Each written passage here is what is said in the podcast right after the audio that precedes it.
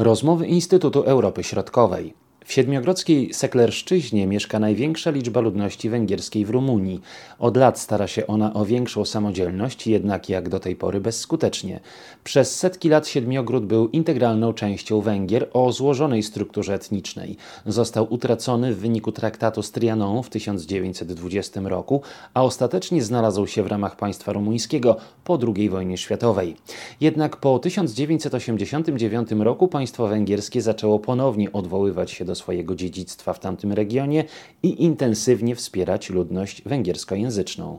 Pomimo napięć na linii Budapeszt-Bukareszt na tym tle, oba państwa skupiają się na gospodarce, uważa dr Agata Tatarenko pewnością ten czynnik y, pamięciowy, kwestie związane właśnie z y, traktatem Trianon i wspólną przyszłością y, Rumunii i Węgier są ważnym elementem we wspólnej pamięci i w kontaktach rumuńsko-węgierskich. Natomiast warto pamiętać o tym, że te kwestie związane chociażby z autonomią Seklerszczyzny, czy z, ze świętowaniem okrągłych rocznic, na przykład właśnie traktatu z Trianon, one zawsze powracały i zawsze budziły kontrowersje. Natomiast relacje rumuńsko-węgierskie w dużej mierze determinowane były e, na przestrzeni ostatnich lat, czy po 1989 roku, właśnie przez e, stosunki gospodarcze, przez e, wymianę handlową. W przypadku Rumunii Węgry plasują się w pierwszej czwórce właśnie partnerów handlowych, natomiast też Węgry są bardzo połączone z Rumunią, chociażby poprzez różne szlaki handlowe, kolejowe i też poprzez właśnie wymianę gospodarczą. Więc zawsze po takich kontrowersyjnych kwestiach, jak chociażby ta ostatnia związana z projektem autonomii Seklerszczyzny, były wymieniane e, dyplomatyczne uprzejmości. Ministrowie spraw zagranicznych zazwyczaj tutaj interweniowali.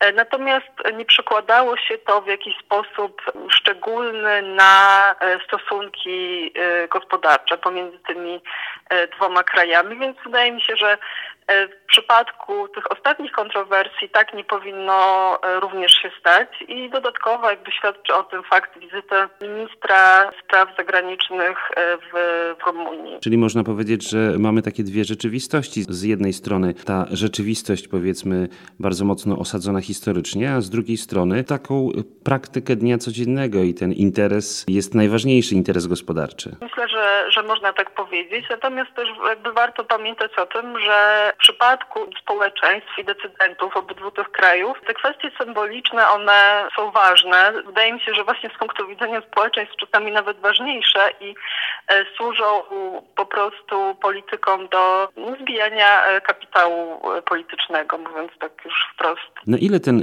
projekt autonomii seklerszczyzny, on był realny do przeprowadzania? Bo patrząc po głosowaniu w Senacie y, rumuńskim, to nie było na to najmniejszych szans. Warto dodać, że to nie był pierwszy taki projekt, bo właściwie różne pomysły związane z autonomią Seklerszczyzny, one pojawiają się e, regularnie. Sama Seklerszczyzna miała swoją autonomię w latach 1952-68 bodajże. Także po roku 2000 te projekty autonomii Seklerszczyzny pojawiały się, natomiast nigdy nie było realnej możliwości, żeby faktycznie zostały te projekty e, przyjęte. Też warto pamiętać, że pomiędzy Węgrami a Rumunią był zawarte jakby e, specjalne porozumienie w latach 90., natomiast jakby w ramach tego porozumienia nie było przewidzianej autonomii dla Sekoleszczyzny. Tam był szereg jakby specjalnych uprawnień dla tego regionu, natomiast nie, nie, nie było mowy o, o autonomii. A jak y, mieszkańcy sami zainteresowani, przynajmniej potencjalnie,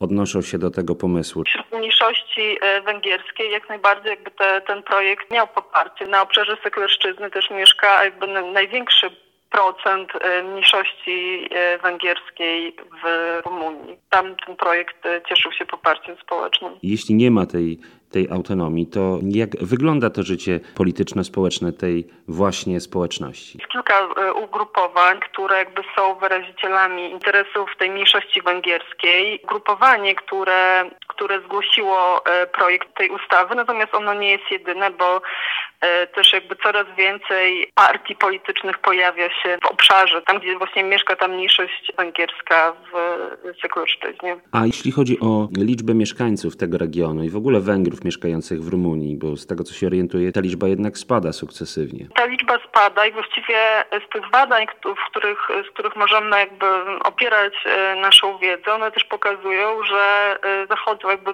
z jednej strony bardzo silne e, procesy madziaryzacji, natomiast z drugiej ta spadająca liczba osób, które same siebie określają jako właśnie e, seklerów, no też pokazuje na pewien konflikt, który tam ma miejsce. Rywalizują dwa państwa ze sobą, dwie e, też tożsamości narodowe, czyli e, rumuńska i węgierska i w ramach tego konfliktu właśnie osoby, które zamieszkują seklerszczyznę, jakby wybierają tę tożsamość węgierską. I oczywiście te działania działania są wspierane przez Budapeszt. Są to działania wspierane też e, przez Budapeszt i też jakby dosyć e, takim obrazowym e, przykładem tego są wizyty Wiktora Orbana na obszarze Sekolszczyzny, zawsze w tym okresie letnim. Bardzo słynne jest jego przemówienie i także takie nieformalne rozmowy, gdzie premier Węgier y, często porusza takie kontrowersyjne kwestie stanowiące istotę jego programu politycznego i też odnoszące się właśnie do, do tej mniejszości y, węgierskiej.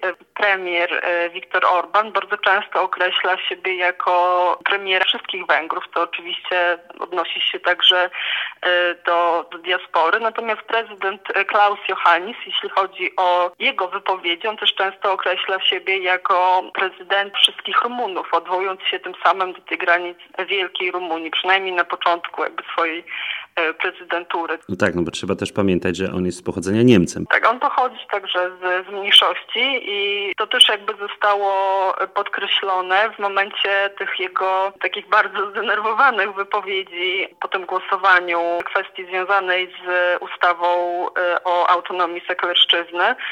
E, i zwracano uwagę w rumuńskich mediach, że sam jako osoba pochodząca z mniejszości nie powinien się w taki sposób e, wypowiadać i powinien właśnie bardziej podchodzić e, z szacunkiem. Zresztą Krajowa Rada do Spraw Zwalczania Dyskryminacji nałożyła karę na prezydenta Rumunii za taką dość ostrą w słowach wypowiedź. A co on dokładnie powiedział? On oskarżył między innymi wtedy opozycyjną partię socjal demokratyczną e, o spiskowanie z Demokratycznym Związkiem Węgrów e, w Rumunii o to, że chcą oddać e, Siedmiogród Węgrom. Projekt autonomii nie wypalił. Co dalej? Trudno powiedzieć, żeby ta sprawa przycichła. W Rumunii będzie obchodzony Dzień Pamięci o, o Trianon, więc te, te wątki na pewno się gdzieś pojawią, chociaż z drugiej strony, mając na uwadze też wizytę mm, ministra spraw zagranicznych zagranicznych w Rumunii, ponieważ on jakby też e, odwiedził e, Siedmiogród.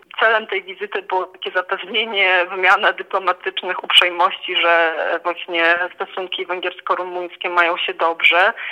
Natomiast myślę, że w przyszłości jakby znowu znów ten projekt autonomii Seklerszczyzny może powrócić, natomiast pokaże czas, jak to będzie wyglądać w przyszłości.